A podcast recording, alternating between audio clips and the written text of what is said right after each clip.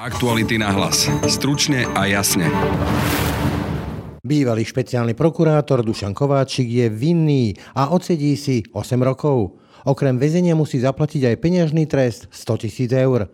Pokračuje reportérka aktualít Laura Keliová. Platí, že Dušan Kovačík je dnešným dňom právoplatne odsudený za prijatie úplatku, teda za korupčný trestný čin a rovnako za vynášanie citlivých utajovaných skutočností. Z čela špeciálnej prokuratúry pád až do väzenskej cely. Tento rozsudok charakterizujúci éru bývalej vlády je tak prelomovým a môže sa stať aj témou prezidentskej kampane.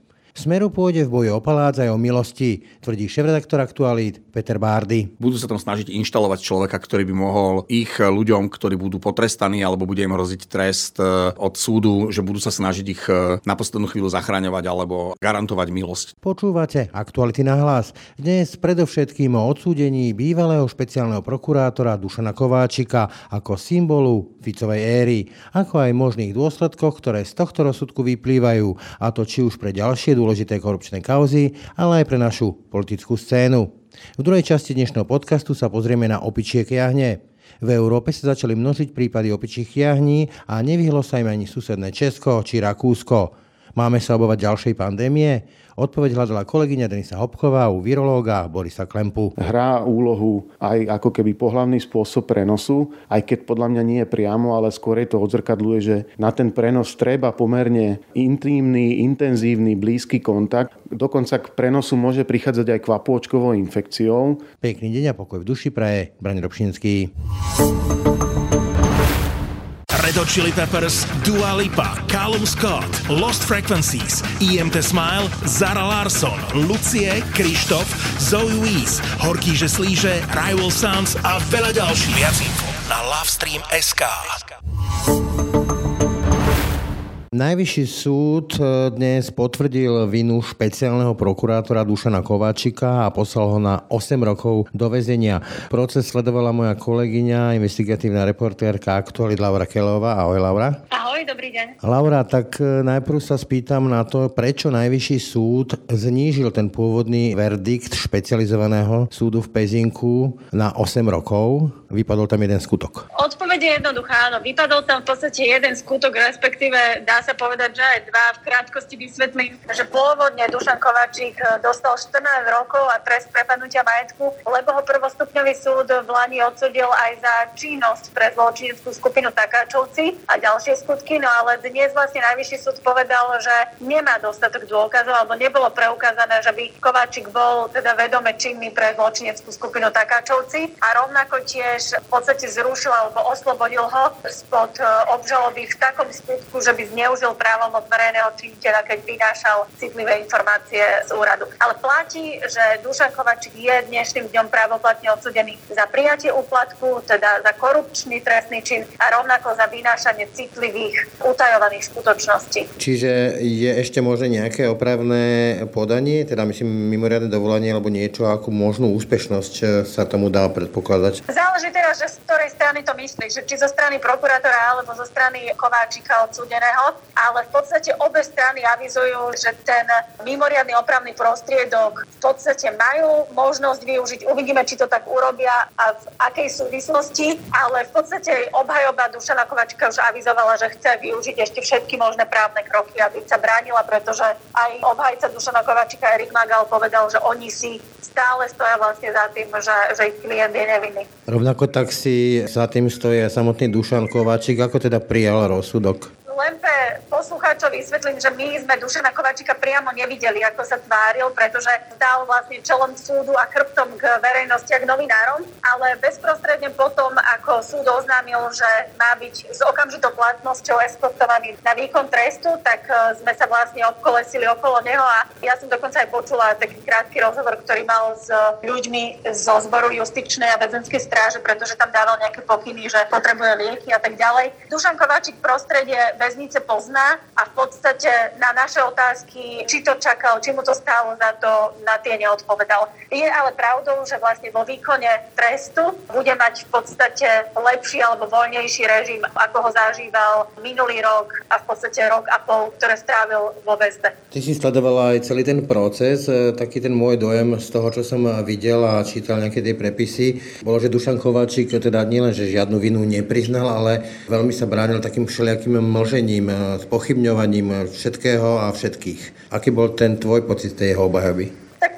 Podstate Dušan Kováčik využil možnosť vypovedať až vlastne minulý týždeň, teda na odvolacom konaní na Najvyššom súde, kde sme sa stretli aj dnes, čo teda ma svojím spôsobom prekvapovalo, aj keď, aj keď e, obvinený človek má právo akokoľvek sa brániť, aj mlčať celý čas, aj povedať len niečo, aj reagovať, aj neodpovedať. Takže Dušan Kováčik zvolil túto cestu ale hovorím, že ma to prekvapilo práve preto, že keď bol také dlhé roky špeciálnym prokurátorom, má právnické vzdelanie, vie, ako tie procesy vyzerajú, teda mal by vedieť, ako tie procesy vyzerajú, tak človek by očakával vlastne takúto obhajobu na najvyššej možnej úrovni. A to sme sa u Kováčika až tak veľmi nedočkali, aj keď musím zápäti dodať, že niektoré vlastne obhajoby v podstate mu vyšli a dal mu zapravdu najvyšší súd. Tento súd e, bol aj politicky veľmi sledovaný, však Robert Fico o ňom veľmi veľa hovoril, nielen na tlačovkách, ale na tej povestnej chate, kde ho považoval za prelomový z hľadiska iných kaos. Určite prídu nejaké spochybnenia, však prišli aj z jeho strany. Ty si tam videla nejaké pochybenia, ktoré by mohli zakladať dôvod na to, aby sa ten súd spochybňoval? To akože ťažko, aby ja som hodnotila takéto niečo. Najvyšší súd skonštatovalo, že bolo chybou, alebo respektíve zistil nedostatok, že v tom prvostupňovom konaní na hlavnom pojednávaní minulý rok sa akoby opomenulo prečítať Kováčikovú výpoveď z prípravného konania. Ale je to procesná záležitosť, ktorú Najvyšší súd v podstate opravil hneď ako to bolo možné. Vypočul Kováčika, súhlasil Kováčik s výpovedou, odpovedal na otázky Senátu, čiže toto nie je nejaká procesná záležitosť, na ktorej by to stálo a padalo. A či to bude niektorá zo strán, či už politických alebo, alebo akýchkoľvek spochybňovať, no tak toho sme svetkom vlastne už posledné roky, takže to asi nebude ani, ani žiadnym prekvapením. Úplne na záver, my tento rozhovor nahrávame asi hodinu a niečo po tom, ako ten rozsudok padol. Keď si ho náhodou večer Dušan Kovačík tento náš rozhovor vypočuje v podcaste, už ho bude počúvať vo väzení. Milím sa? Bude ho už počúvať vo väzení a práve bežím, pretože prišlo pred eh, najvyšší súd auto policajné až dokonca dve auta, takže čakáme každú chvíľu, že Dušana Kovačíka vlastne už odvedú policajti do výkonu trestu a či už večer bude počúvať eh, čokoľvek, či rádio, či podcasty, či, či televíziu, to neviem, pretože neviem, ako dlho trvá vlastne ten vstupný ako keby pohovor, kde mu dajú aj väzenské oblečenie oblečenie, pretože Dušan Kovačík dnešným dňom už nebude v civilnom oblečení a vlastne musí sa prispôsobiť potom štandardným podmienkam vo výkone trestu, teda vo väzení. Toľko Laura Kelová, držím palce v práci, ďakujem. Ďakujem pekne. Najvyšší súd e, potvrdil rozsudok špecializovaného trestného súdu v Pezinku, mierne ho teda korigoval, ale po dnešku môžeme hovoriť o tom, že bývalý špeciálny prokurátor, hlava špeciálnej prokuratúry, veľká postava verejnej politiky v boji so zločinom, je sám zločinec a bude sedieť minimálne 8 rokov. Budem o tom hovoriť so šéf-reaktorom Petrom Bardym, teda čo z toho vyplýva. Ahoj Peter. Pekný dobrý deň, prajem. Čo z toho teda podľa teba vyplýva? Aké je to posolstvo? Dušan Kovačík, ako si správne pomenoval, bol veľmi dôležitým človekom systému, ktorý tu zaviedol od e, roku 2006 e, Robert Fico.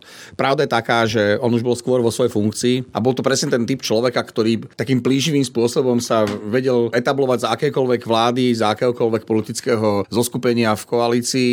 Čiže ukazuje sa, že bol aj na rôznych prípadoch, že bol veľmi užitočný pre tých svojich politikov, ktorí v tom čase, keď on bol vo funkcii, riadili štát. Skočím do reči, ak si dobre pamätám, myslím, že to bol Ivan Šimko z SDK, ktorý, alebo SDK, ktorý ho vlastne navrhol, získal takú tú celoplošnú, celoparlamentnú vysokú podporu. Potom len doplňam, že ako sa mohlo stať z neho to, čo sa stalo. No to sa môže stať. Jednoducho sú typy ľudí, ktorí nemusia mať úplne morálne štandardy alebo nejaké etické hodnoty a profesné hodnoty a profesné štandardy v sebe vžité natoľko, aby odolali tlaku. Lebo, lebo ja si viem predstaviť, že keď je človek v tak vplyvnej pozícii, ako je špeciálny prokurátor, ktorý má riešiť najvážnejšie kauzy, a tie kauzy naozaj často smerujú k najvyšším predstaviteľom štátu, prípadne k ľuďom, ktorí sú priamo napojení na najvyšších predstaviteľov štátu, tak tam môže byť obrovský tlak zo strany politických špičiek a pokiaľ ten človek naozaj nemá silnú morálnu integritu, tak môže odolať tomuto tlaku a spreneveriť sa funkcii, ktorú robí. A tým pádom ako keby prestáva byť lojálny s krajinou, ktorú zastupuje, lebo pozícia špeciálneho prokurátora je služba krajine, služba štátu, čiže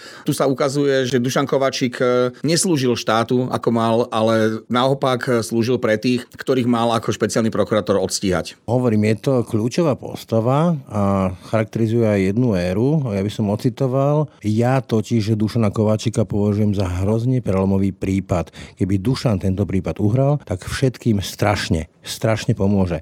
To povedal Robert Fico na chate 19. augusta, týždeň po návšteve súdu, čo je tiež prelomové, lebo na tie súdy nezvykne chodiť. Tu prišiel a tu videl toho Dušana Kovačika ako bývalého špeciálneho prokurátora zrazu s tými putami a v tom, čo náleží ľuďom, ktorým hrozí basa.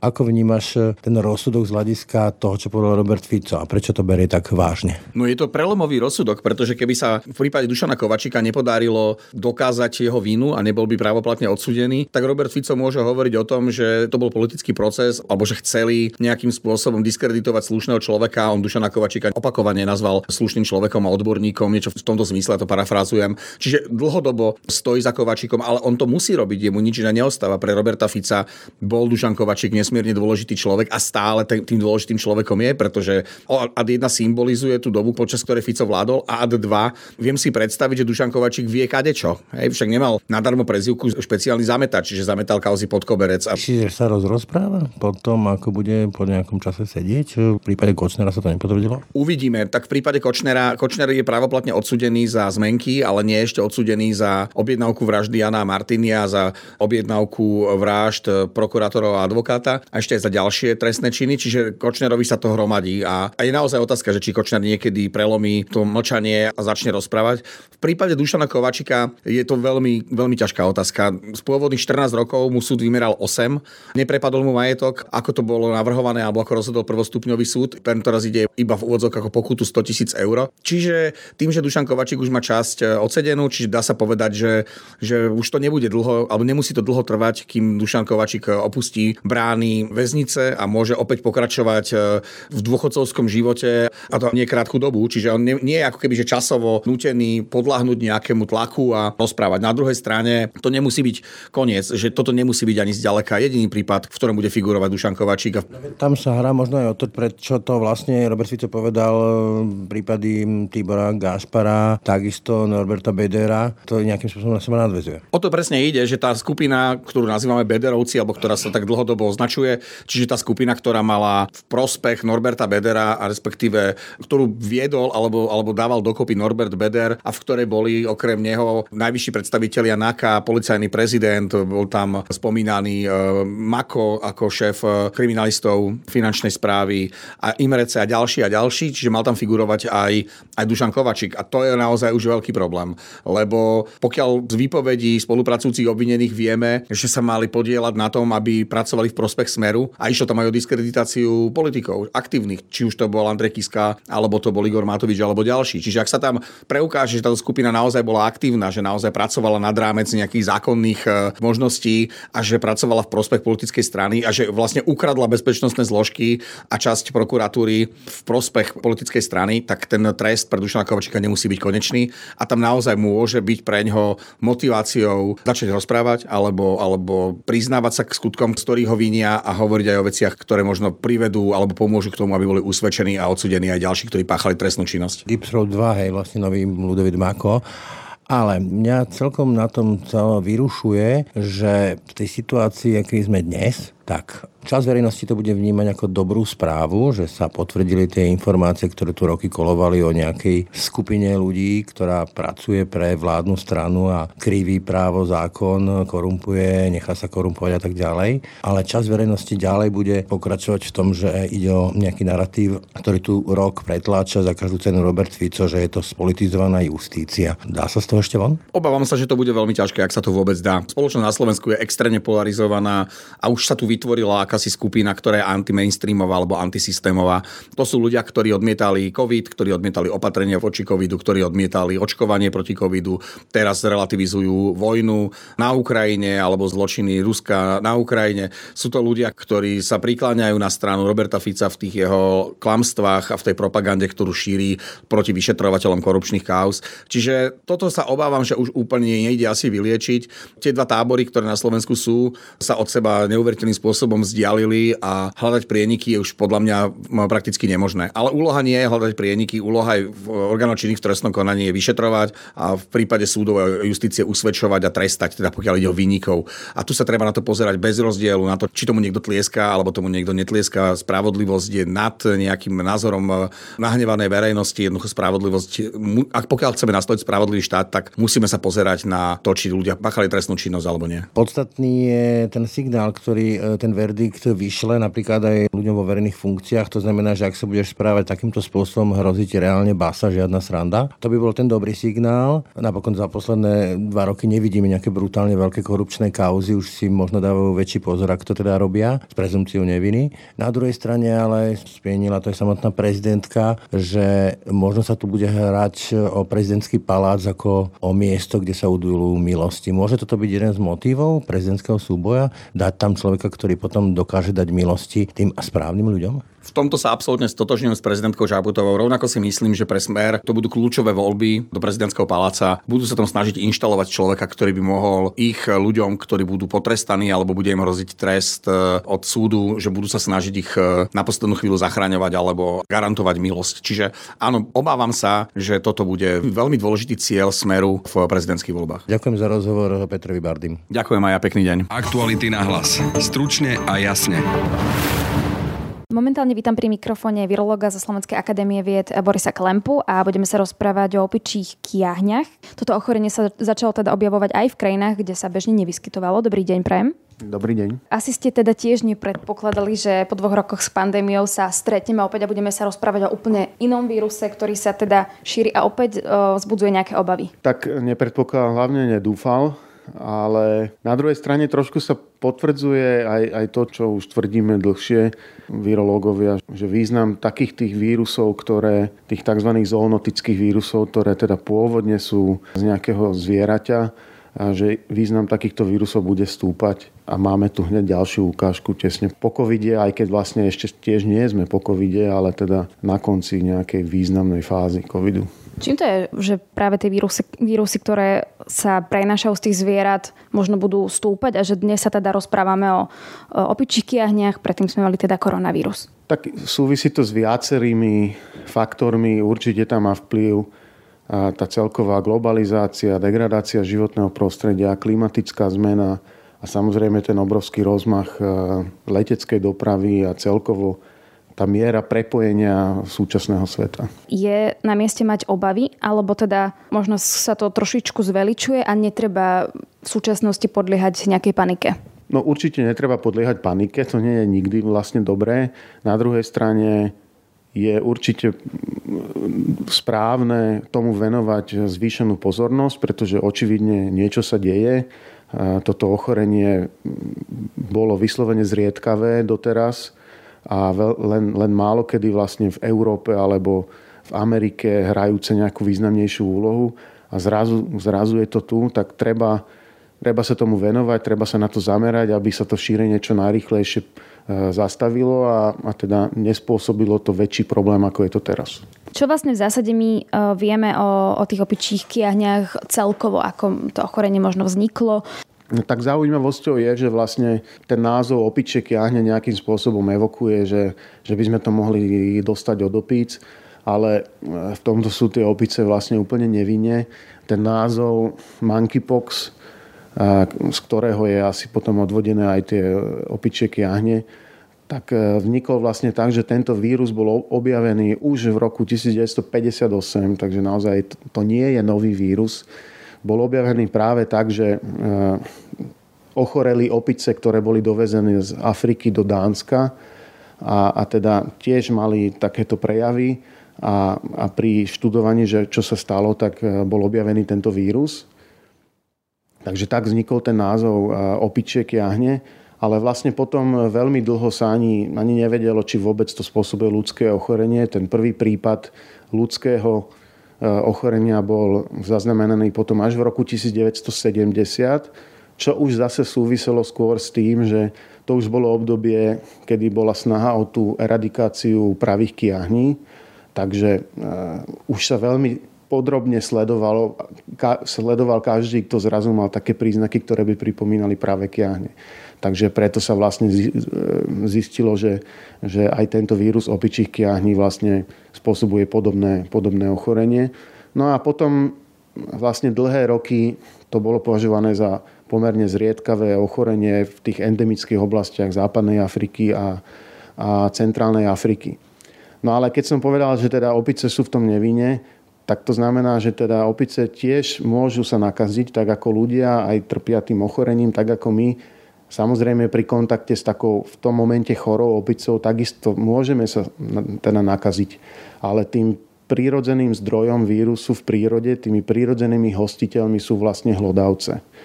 A viacero druhov hlodavcov, ktoré sa typicky vyskytujú v tej západnej alebo centrálnej Afrike, napríklad aj také veľké e, potkany, ktoré sú tam lovené naozaj ako zdroj potravy.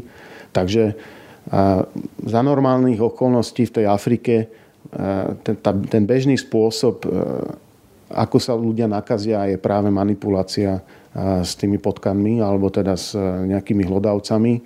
A to šírenie následné z človeka na človeka obvykle sa zastaví po určitej dobe, takže tam už nezostáva permanentne ten vírus v ľudskej populácii, ale vždy znova a znova sa nakazia ľudia od, od týchto hlodavcov.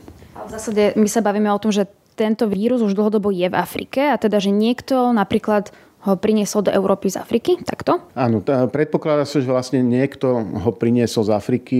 Ešte aj iný spôsob e, zavlečenia bol zdokumentovaný e, napríklad tak, že boli importované z Afriky práve tieto rôzne hlodavce a boli vlastne niekde dlhodobo uchovávané spolu s inými zvieratami pre účely predaja ako, ako domáce zvieratá a potom e, tie vlastne nakazili tých svojich nových majiteľov. Aj takýto prípad bol zdokumentovaný, ale vo všeobecnosti sú to práve takéto cestovateľské prípady. Treba povedať, že aj priamo v tých endemických krajinách, teda tam, kde sa toto ochorenie vyskytuje e, typicky, čo je predovšetkým západná Afrika a, a centrálna Afrika, že aj tam sa zvyšuje počet týchto prípadov a tým sa vlastne samozrejme aj zvyšuje pravdepodobnosť, že budú exportované aj, aj do iných častí sveta.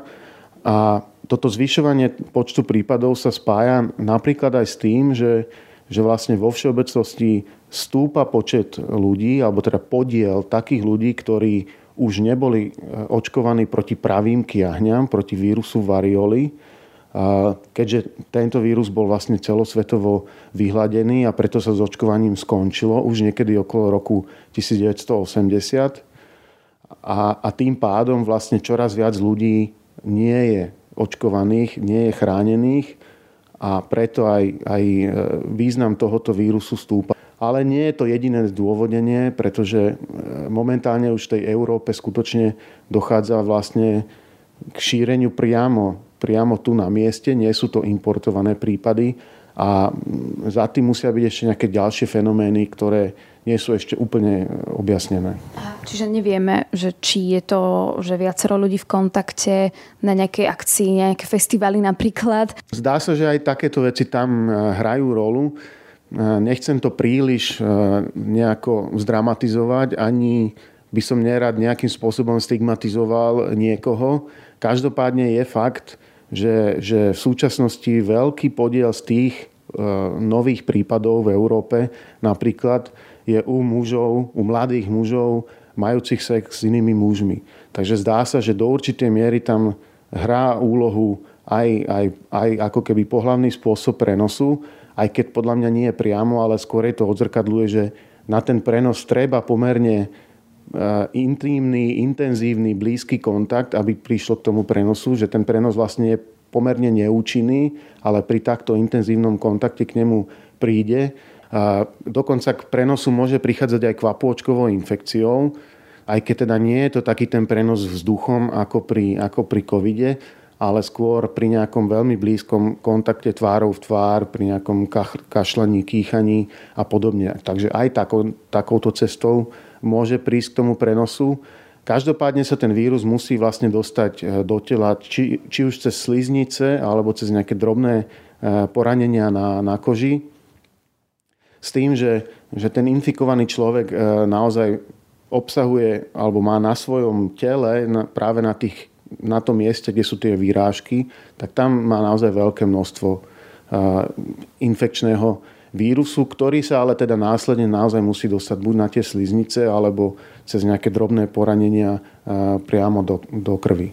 Ja dám ešte takú doplňujúcu otázku, že napríklad, keby sa objavili prípady na Slovensku a teda vieme, že blíži sa leto, budú veľké festivaly, tam sa ľudia tlačia jeden na druhého, je skôr malá šanca, že by tam vzniklo nejaké ohnisko? Áno, samotný dotyk e, ešte nie je dosť. A takisto treba si uvedomiť, že, že tí ľudia majú to obrovské množstvo vírusu až vtedy vlastne e, na, v tých výrážkach, keď už sú očividné, viditeľné.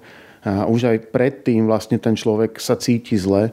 1 až 5 dní už, už, už má horúčku, cíti sa zle, má bolesti svalov, má zdúrené lymfatické úzliny.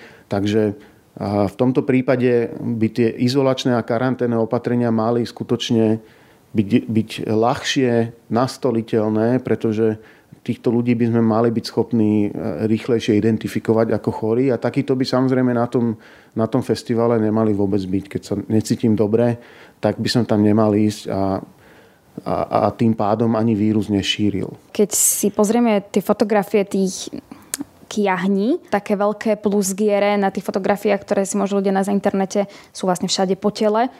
Tak toto naozaj vyzerá? Áno, tak toto naozaj vyzerá. Ten, tie prejavy sú vlastne veľmi podobné tomu tým pravým kiahňam, čo bol teda naozaj veľký, veľký strašiak a veľký zabijak ešte v minulom storočí. A každopádne tie prejavy nemusia byť e, vždy tak rozsiahle po celom tele, čo možno tiež prispieva k tomu šíreniu, že ak, ak je týchto kožných výra, výrážok menej, Napríklad teraz pri týchto prípadoch sa hovorí o tom, že, že často sú vlastne len v tej oblasti driekovej alebo v oblasti genitálií. No tak v tom prípade možno ľahšie tú infekciu prehliadneme a preto ten človek to, to šíri ďalej.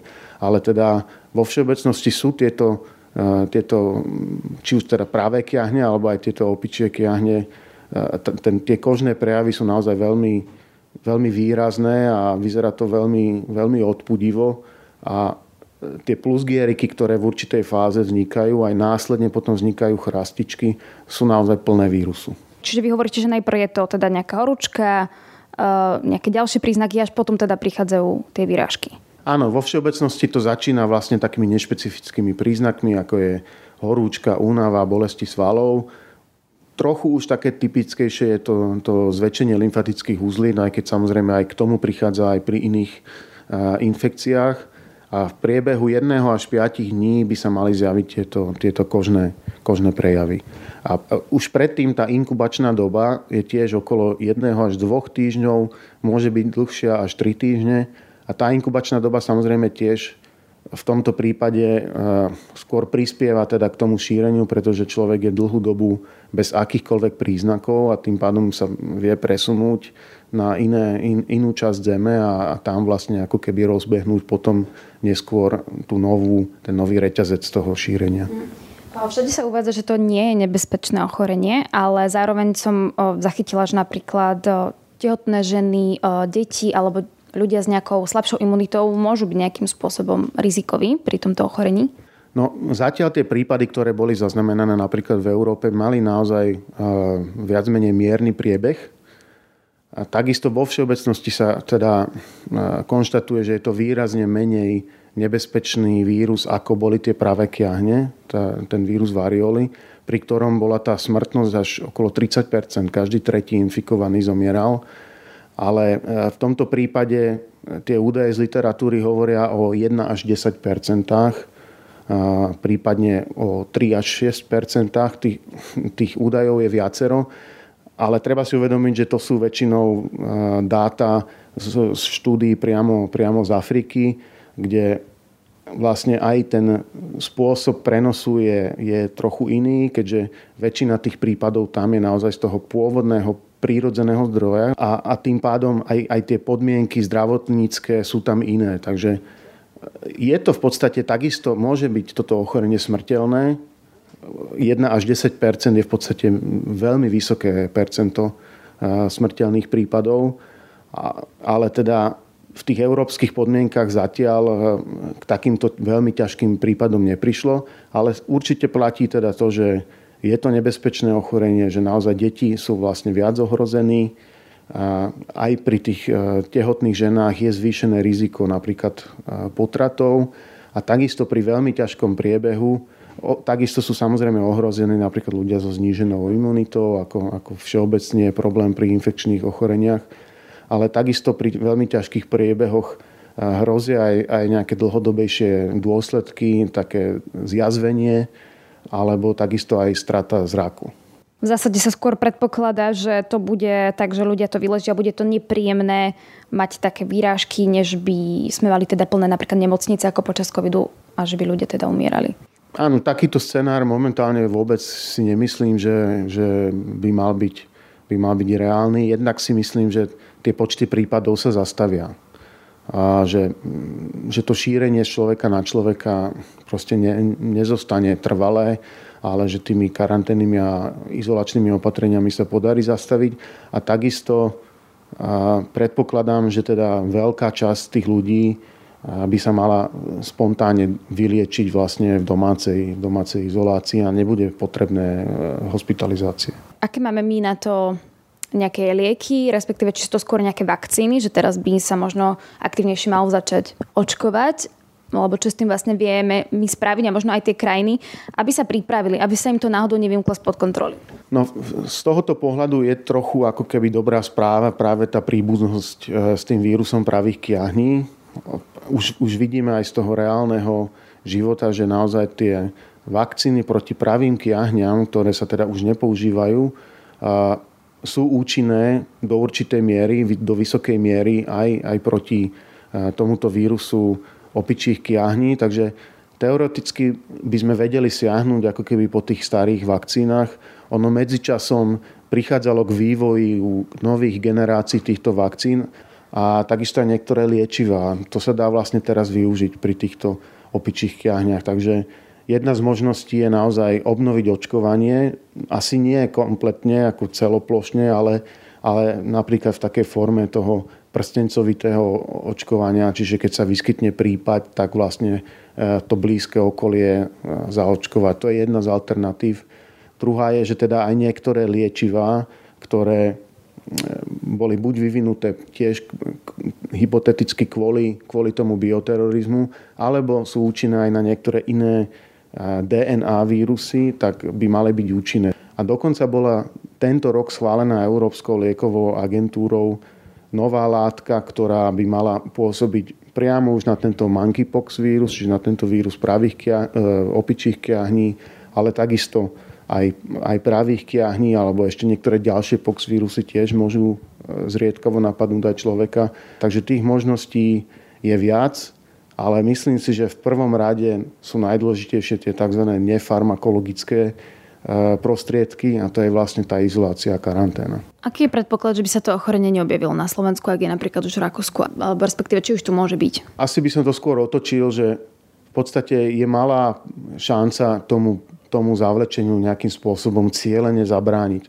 Ak sa nakoniec stane, že, že, že to sem vôbec neprišlo, no tak to bude skôr náhoda, alebo nazvime to šťastie ale, ale reálne e, vidíme, pri covide sme videli, ako je vlastne v dnešnej dobe ten svet prepojený, takže v skutočnosti tá pravdepodobnosť, že, že sa to sem dostane, je reálne vysoká, alebo povedzme úplne taká istá, ako bola v prípade Rakúska, alebo Belgická, alebo Nemecka a iných, iných krajín. Takže treba spočítať s tým, že, že to sa môže byť zavlečené a myslím si, že na rozdiel od toho covidu by toto malo byť vlastne rýchlejšie e, rozpoznané. Budeme to určite aj sledovať, ako to bude aj so Slovenskom, ale na teraz ďakujem virologovi zo Slovenskej akadémie vied Borisovi Klempovi. Ďakujem pekne za pozvanie.